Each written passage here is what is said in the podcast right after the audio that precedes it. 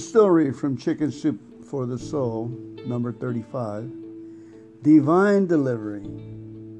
In World War II, my father Henry, a southern small town boy, away from home for the first time, was stationed on the obscure island of the South Pacific. Mail call was a highlight of each week, something he and his fellow mariners eagerly anticipated.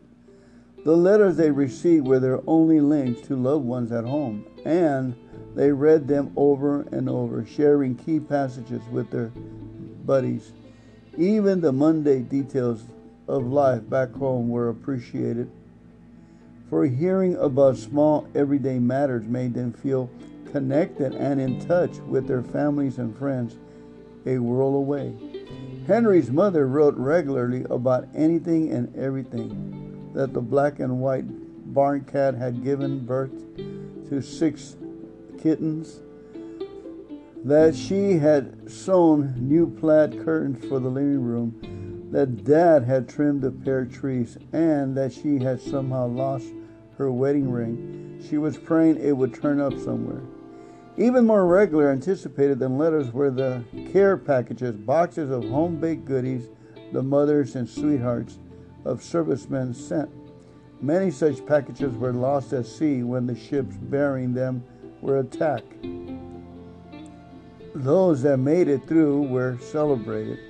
Whenever boxes arrived, the recipient always shared the contents with his tent mates and buddies. Henry's favorite treat was homemade divinity, a southern specialty of decadently rich white candy chock full of pecan pieces. One day, when Henry was feeling especially discouraged and homesick, he received a care package, battered on the outside but with the contents intact. He ripped through the tattered paper wrapping and, with his mouth watering, opened the tin he knew would be full of divinity. There were several layers separated by wax paper, just enough divinity, he thought, to serve all the fellows with a piece or two left over for him. The box was passed among the men, and the divinity quickly disappeared. Piece by piece, at last the box came back to Henry. He picked up the last remaining creamy white square and bit into it with a sight of pure pleasure. But pure pleasure was quickly punctuated by pure pain when his teeth chomped down on something hard and unyielding. He removed the offending object from his mouth and saw his mother's wedding ring. God had gone to great lengths to meet Henry's need for comfort and encouragement that day. Henry survived the war and personally returned his mother's treasure ring. Wow. Lynn Worley Kuntz. Wow. Talk about divinity. There was a scripture on on the wall that I have. It says, "A friend loves at all time," and it speaks about Jesus, and it struck my heart strong that uh, we have this benefit of our friend Jesus, and, and in prayer we develop and believe and receive Him. Amen. And a lot of us may be hurting for something, may be hurting from a side ache that won't go away, or a pain in an old nail on the foot that's still lingering, or, or a runaway child, or something in the heart. Let's go ahead and pray. And one more time, let's go into the heavens and ask our Heavenly Father that He will yield Lord, for the purpose of the stripes of Jesus Christ, we are healed. Heavenly Father, we thank you for establishing the law, the law of spirit of life of Christ Jesus over the life of sin and death, Lord. And Lord, we thank you for the law of the spirit of life in Christ Jesus. We thank you for the law at the cross that Jesus died at the cross, Lord God. And by his stripes we are healed, Lord. By the stripes of Jesus Christ, people are whole, Lord. Broken hearts are healed, Lord. Established friendships are established. Fruition is taking place, Lord. Heal those bodies, Lord. By the stripes of Jesus Christ, heal them, Lord. Thank you, Father. Thank you for the blood of your Son, Jesus Christ, and thank you for healing us. Amen. Amen. What a story. Okay, I opened up another story. This is number 92 Chicken Soup for the Soul. This one is uh, I was born with a wandering spirit. After college, I joined the theater company and traveled all over North America and Europe. I was far away and broke most of the time, but no matter what I where I wandered, I made it home to Colorado for Christmas. This was a fairly significant feat, and yet I had managed to do it every year without fail. It sometimes involved days and nights of driving through blizzards, gallons of espresso, 12 hour plane rides, lost baggage, and custom officials who always seem to pick me for scrutiny.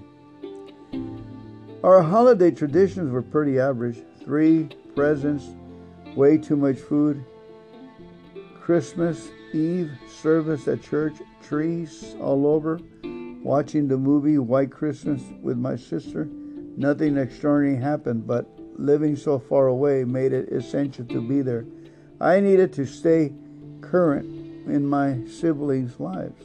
I wanted to know my nieces and nephews and have them know me. If I wasn't there for Christmas, I feared I would just fade out of the family. My fiance Calvin and I traveled back to Colorado for our wedding, which was the opening ceremony of a huge 4th of July family reunion. I wasn't a girl who imagined my wedding as the pitiable point of human history anyway, so a simple affair was just my style. But even small and simple broke the bank for us. We headed back to work in Europe knowing there would be a slim chance of another trip home anytime soon. Christmas would likely be a cozy twosome. This is okay, I told myself. We're out we, we are our own family now.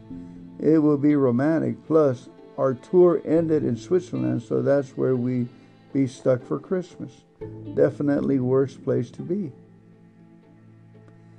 But as the tour drew to a close, my moral crumbled.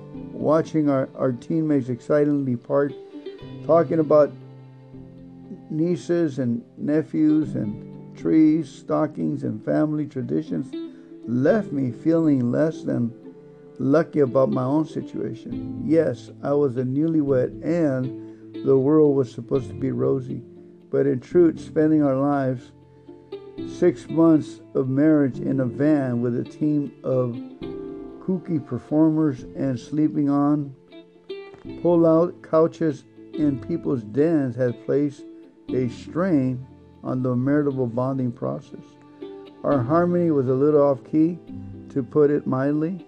Three solid weeks of undiluted togetherness was looking about as awkward as the sixth grade dance, even less appealing. A little padding of friends and family would have been so much less stressful. The lack of company wasn't the only check in my negative column either. We had no home. Like I said, we travel in a van and were housed as part of our performance contracts. Being on break meant that we had to find a place to stay, someplace free, and who wants a couple of bickering vagabonds hanging around at Christmas? Even if someone did take pity and invite us into their stable, I was really stretching to dig up any gratitude for someone's pull out couch. Then there was the shortage of trappings and trimmings. Our performing artist lifestyle left us without discretionary funds. So, girls were pretty much out, and to top it all off, Calvin got sick with, excuse me, gifts were pretty much out. And to top it all off, Calvin got sick with an infected wisdom tooth. He was delirious with pain, so much for romance. First things first, although Calvin and I were alternatively ticked off and bewildered by one another, I did still have regular moments of, of fondness towards him. I didn't enjoy seeing him in pain, especially because It made him all whiny and meant I had to do all the driving we needed to get to the tooth to get that tooth taken care of. So we pray.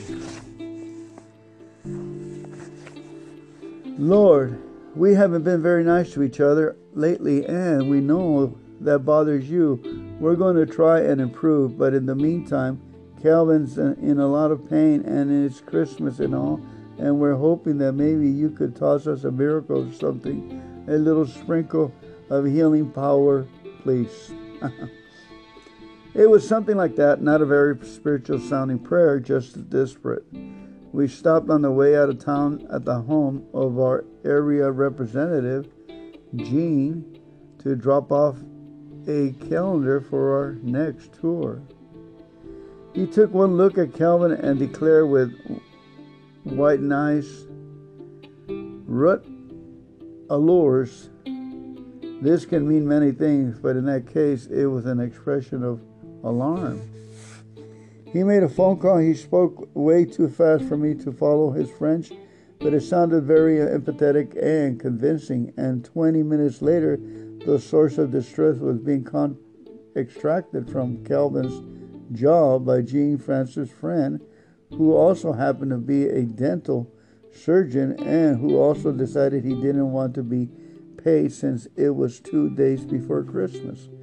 God is so cool, and his people can be really cool sometimes too. On this day, he was also re- really speedy, which was such a nice bonus.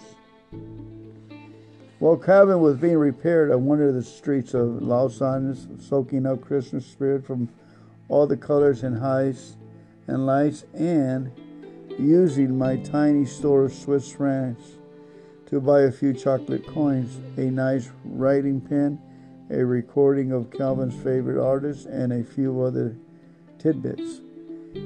I could wrap each one separately and the little bowls, and we could have a miniature Christmas.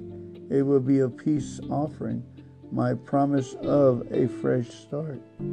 Our harmony had already improved that the pressure of touring off our shoulders. A little privacy might be tolerable after all. With the thought came that the reminder that we were needed a place to stay, we actually had an offer, but it, I had put off phoning them. Timothy and Fury were the elderly uncle and aunt of a colleague. They lived in a remote mountain village a couple of hours from Geneva, and we had met them earlier on that tour. Timothy was an egg farmer, and Purity ran the general store in the village. They mentioned that they had a little apartment on their basement and that they were well, come to stay anytime, including the holidays.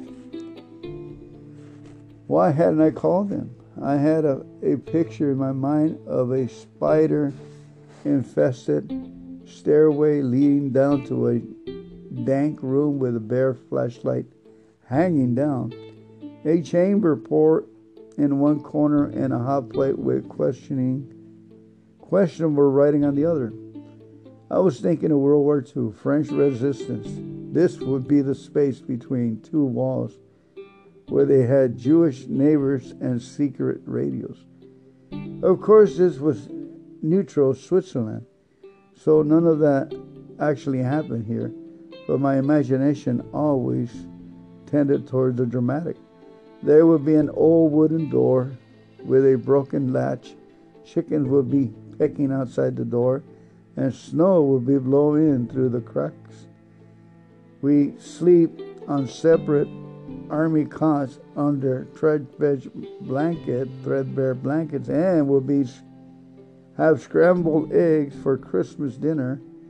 Truthfully, I was kind of rebelling in the whole for sad and wretched picture and imagining the screenplay. I was brought back to reality when Calvin arrived, all swollen. To die, Joe make that phone call? Darn, we really had no alternatives. But I was sure experience in itself wouldn't be a fun or glamour. but I was sure the experience itself wouldn't be as fun or glamorous as the eventual movie version. I prayed again, God, I miss my family so far. Marriage is is not really what I expected, and I feel like Heidi gone to stay on some mountainside in a scary basement with some old people I don't really know. I want to make the best of this. I know it's really not all about me. I know I should ask you to help me grow up and be selfless like you. But I also want to pray that we have a really nice, fun holiday together. Amen. I made the call, got directions, and turned the van up the winding mountain road. As we pulled into the little town, we had to wait for a herd of cows making their way down the main street. With Calvin mumbling the directions through wads of cotton, we arrived at Pierre's General Store. I knocked hesitantly. The door flew open, and Timothy and Pierre greeted us like their own grandchildren back from a war or a refuge camp, or from just having received a Nobel Prize. We were uh, ushered directly into the parlor where a fire was crackling and a tree was twinkling. There were cookies right out the out of the oven and hot chocolate with lots of whipped cream.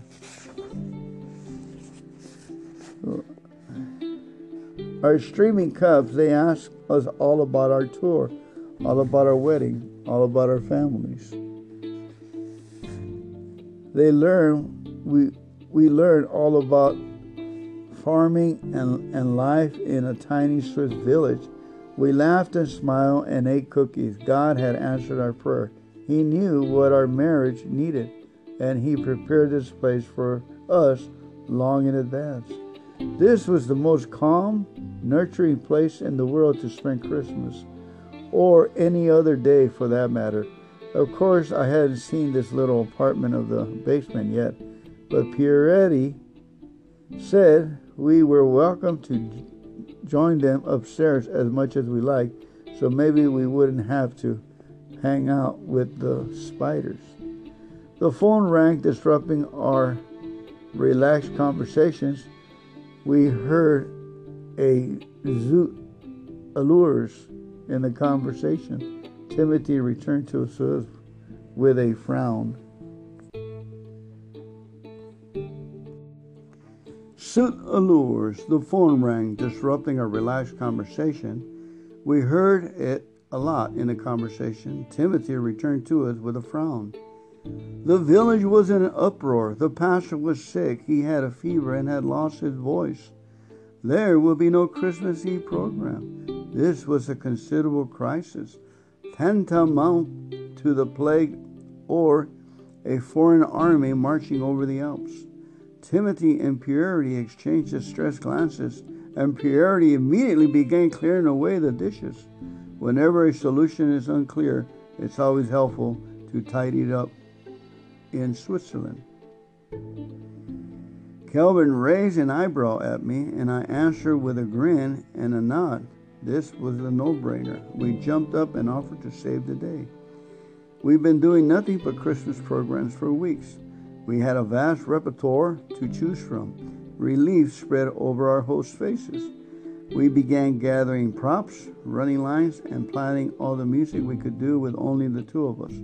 With a quick change of clothes, we set off. We chose to play about two lonely people who met in an airport on Christmas Eve. As the characters hesitantly begin to converse, they share their stories, their loneliness, and a reminder of God's gift to us in the birth of Jesus. My character, a believer, realizing that they were put there for that reason, put there to answer one another's needs, they read the Christmas story from the book of Matthew and share an impromptu celebration. Calvin's character, with spiritual eyes opening for the first time, declares, You have to lead me. I never had a real Christmas before. We were in the zone. We were a perfect team that night, and I remember why I had chosen to spend the rest of my life with this man. Performing this play on Christmas Eve for these people was perfect. As I spoke my lines, the truth of them penetrated my own heart. We answered each other's needs. We were put here for that reason. The paradox of God's sovereignty struck me. Somehow, in the complexity of God's love and provision, He cares about my smaller details and desires, and yet at the same time, it's all about Calvin. And it's all about the man in front of the row with tears streaming down his cheeks. And it's about purity and her general store and the dental surgeon and all of my teammates at home with their families. We are God's gift to each other, like a master composer.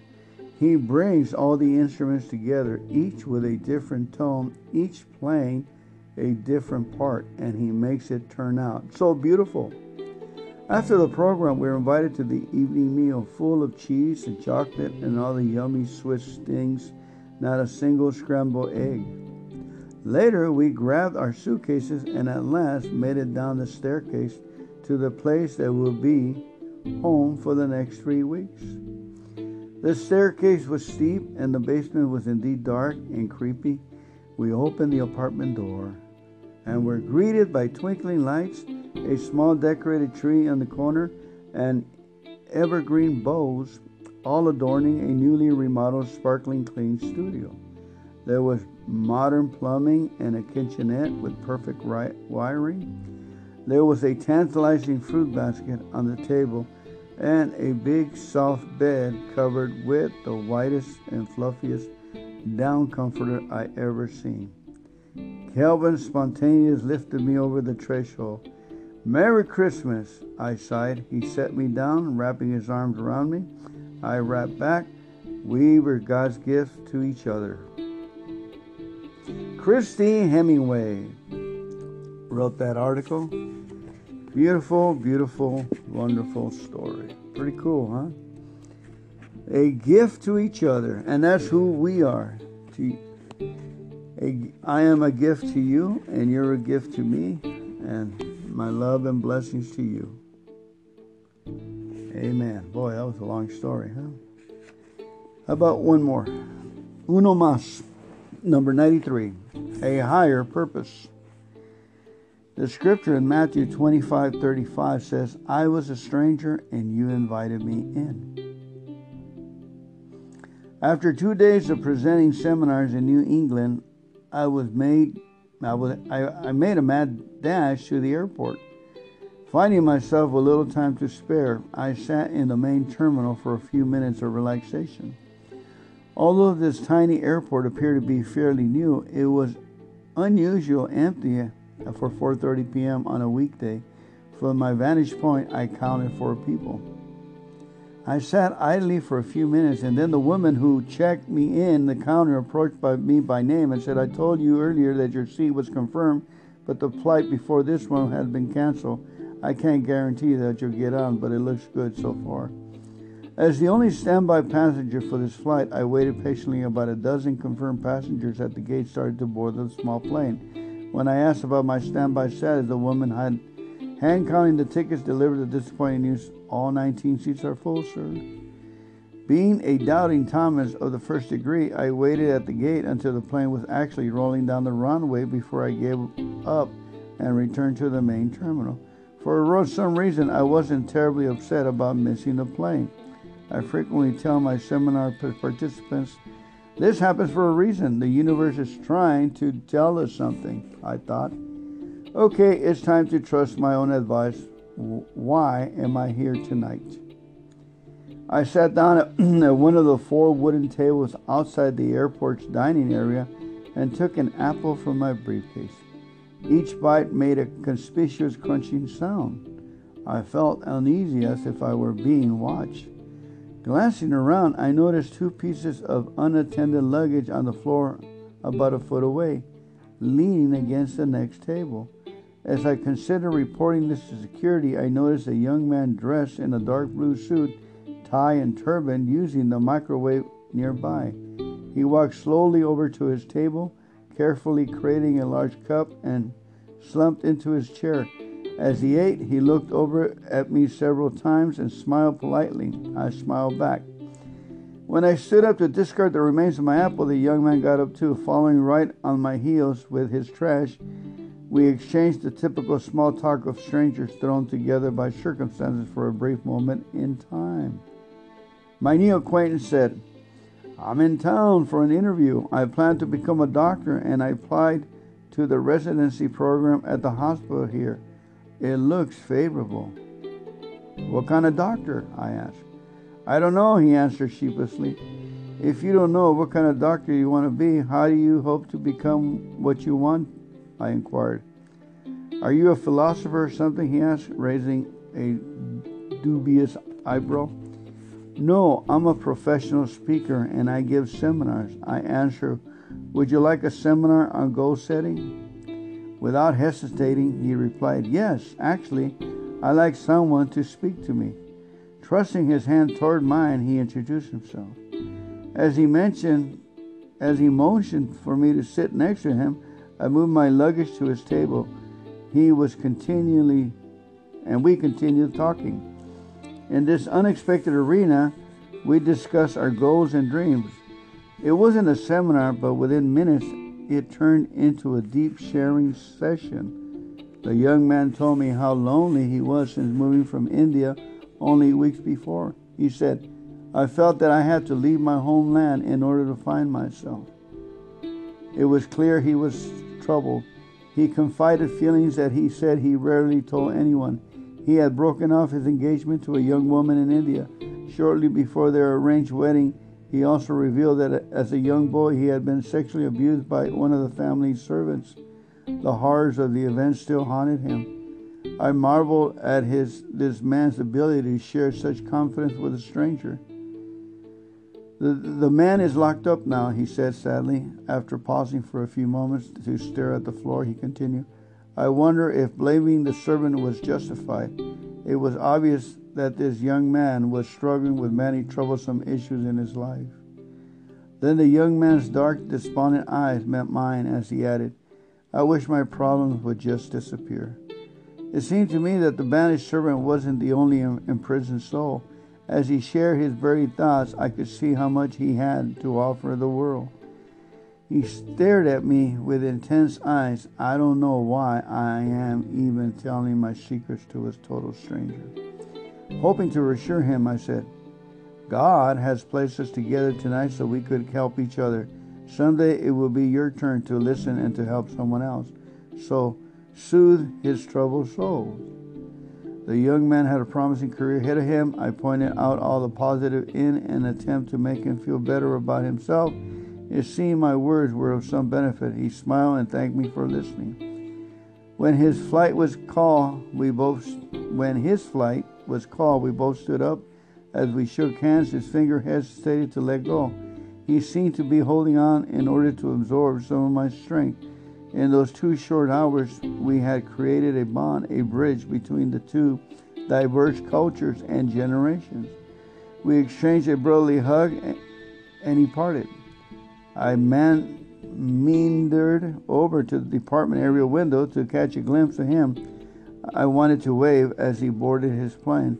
As I watched his plane on the tarmac, I looked up in disbelief at the familiar, almost supernatural reflection of the dingy glass. My new friend was standing right behind me. Astonished, I turned around. With a somber face, he said, I have just one more thing to tell you. What is it? I asked eagerly. Thank you for being here tonight and for listening to me. He stopped suddenly to take a deep breath, and then he said tearfully, I was planning to kill myself tonight. Stopping to take my, my hand, he added, but now I feel like there's hope. We shook hands and then embraced for the last time. Words were significant. I felt the tear on my cheek as I waved to him and watched him board his flight. That night, I felt a new connection to God like I had just been given a signal. I felt renewed with a sense of a higher purpose. Tom Lagana. Wow, what a story, huh? What a story. My purpose to you that I have a little, if you ever been violated, you know, and most of us uh, either violated somebody or had something wrong done uh, uh, to us, uh, and then, or we just got guilty because we saw somebody naked. like I was the, I saw all my cousin girls and, and, and sisters, they were all bathing together, and I crawled on the roof or something. And yep, even though my aunt was yelling at me, I I was determined to take a peek. I think I was six years old. But so now, in order to get the guilt out, I, I, I realized that what we need to do is try this. Say, I thank you, God, I did that. I thank you, God, that happened to me. I thank you, God, I experienced that. Okay? And uh, the, the Lord, our friend, our God, He takes it in his hands. He takes it away from us. And this is the way that I found is the easiest way. I thank you, God, for what I did. I thank you, God, for what happened. I thank you. That causes humility to clean the soul, causes humility to clean the memory and ease it. We are not God. We're in a broken world. Wrong things are going to happen we can make things right. We can break out of prison and let go. And if it keeps bothering you, say, I thank you, God, for what happened. Yep, I'm glad that happened, you know. Just punch that situation in the nose because life, salvation, and helping others and being connected and being cheerful to others and being healthy is more important than anything else. We are alive and we survive the war of evil. Okay? Let us rejoice and be glad and be thankful that we have a higher God, a higher purpose, and that is to encourage each other. After reading this story, the amazing thing is, is that I'm up at two something, three in the morning. I'm folding clothes. I'm doing laundry. It's 3:45 in the morning, and I sit down to read this book. That is not me, folks. Sleep five hours and then, and then I, I didn't want to go to, to class today. I said, oh, I got to go take coffee to this, encourage this guy, pray, pray that he doesn't drink and his children and his, you know, the marital affairs because of the alcohol. Now they're back together again, and he's got a year sober and he's doing good and my heart goes out that uh, he hangs in there. The other young man that was working him, he, he's in jail. Um, I was at a store last night. I went to go buy a lottery ticket, take a walk, and this guy's government EBT card. He's all tattooed in his head with a backpack, and in front of me starts cussing and yelling at the young lady behind the counter because his EBT card didn't go through and he wanted to see the receipt that said zero zero. He goes, I want to see the receipt, and he and I and I don't know. I said, leave her alone. I said, get away from her. And I told him, I don't know where this came from, but he was, you know, I just had a lot of love, a lot of peace, a lot of joy, and I can see the fearful eyes and the other people said this guy hopefully don't have a gun or something crazy, tattooed guy all over his head and everything. My heart goes out to him. Brand new pair of Levi's. Probably his mother gave it to him. And uh, about 40, 40 years old. And I yelled at him. I said, I'm a man and I respect women. And he kept cussing and stuff. And he didn't leave the store. And I was a little worried. I said, you know, you didn't have any money. And then I said, I'm going to buy that thing for you. And I told him, how much is that? $1.99. Oh man. I bought it for him. I said, Okay, I got you. And you know what he said? He said, from the back, he says, I thank you very much, sir. I really appreciate that. And wow. You know, and with that, I said, I'm going to leave the store. Even if I didn't think he would cause more trouble, but I didn't think there was more much I can do that I can trust him by leaving him alone and he can approach the lady again and maybe resolve some differences or whatever. Um, that happened earlier. Another guy, um, and during the week, was this guy that had got into action, a little bit of mental, and in a meeting, and he's been uh, offensive in his talk, you know, very. Uh, and I've been, and God told me to be kind to him. I, I, had gotten into differences before. You're not going to run the meeting. You got to stay quiet in the meeting. Uh, we run 12-step meetings and no outbursts and, and no. Uh, he comes over. He comes back with uh, with um, a golf club back to the meeting, and thank God we defused it. Took the golf club from him. This is the kind of person and I said, okay, we're going to start the meeting the other day and and let's get it started. And I had to tell another guy, read the stuff and don't play around. We're serious. We're here having a 12 step Alcoholic Anonymous meeting and we're serious about reading the stuff. I'm not here to hear you what you think about politics and stuff. We're here about recovery. And uh, and I said, read the thing. And I was angry, you know. And the other guy that I thought was going to go off too said, he said, I'm working on my steps. I'm working, I'm trying to, I got seven days. I'm trying to get, I need that kind of roughage. I need that kind of uh, instructions. They need to see us that we believe in what we we're preaching. So hopefully, I was I was still praying. I prayed for those two, those three, those four, those five. I love you. God bless you. Thank you for listening to me. I needed to share that. I didn't want to share with anybody else. We boast, boasting or or complaining. God's people. Thank you very much, Fernando Commando.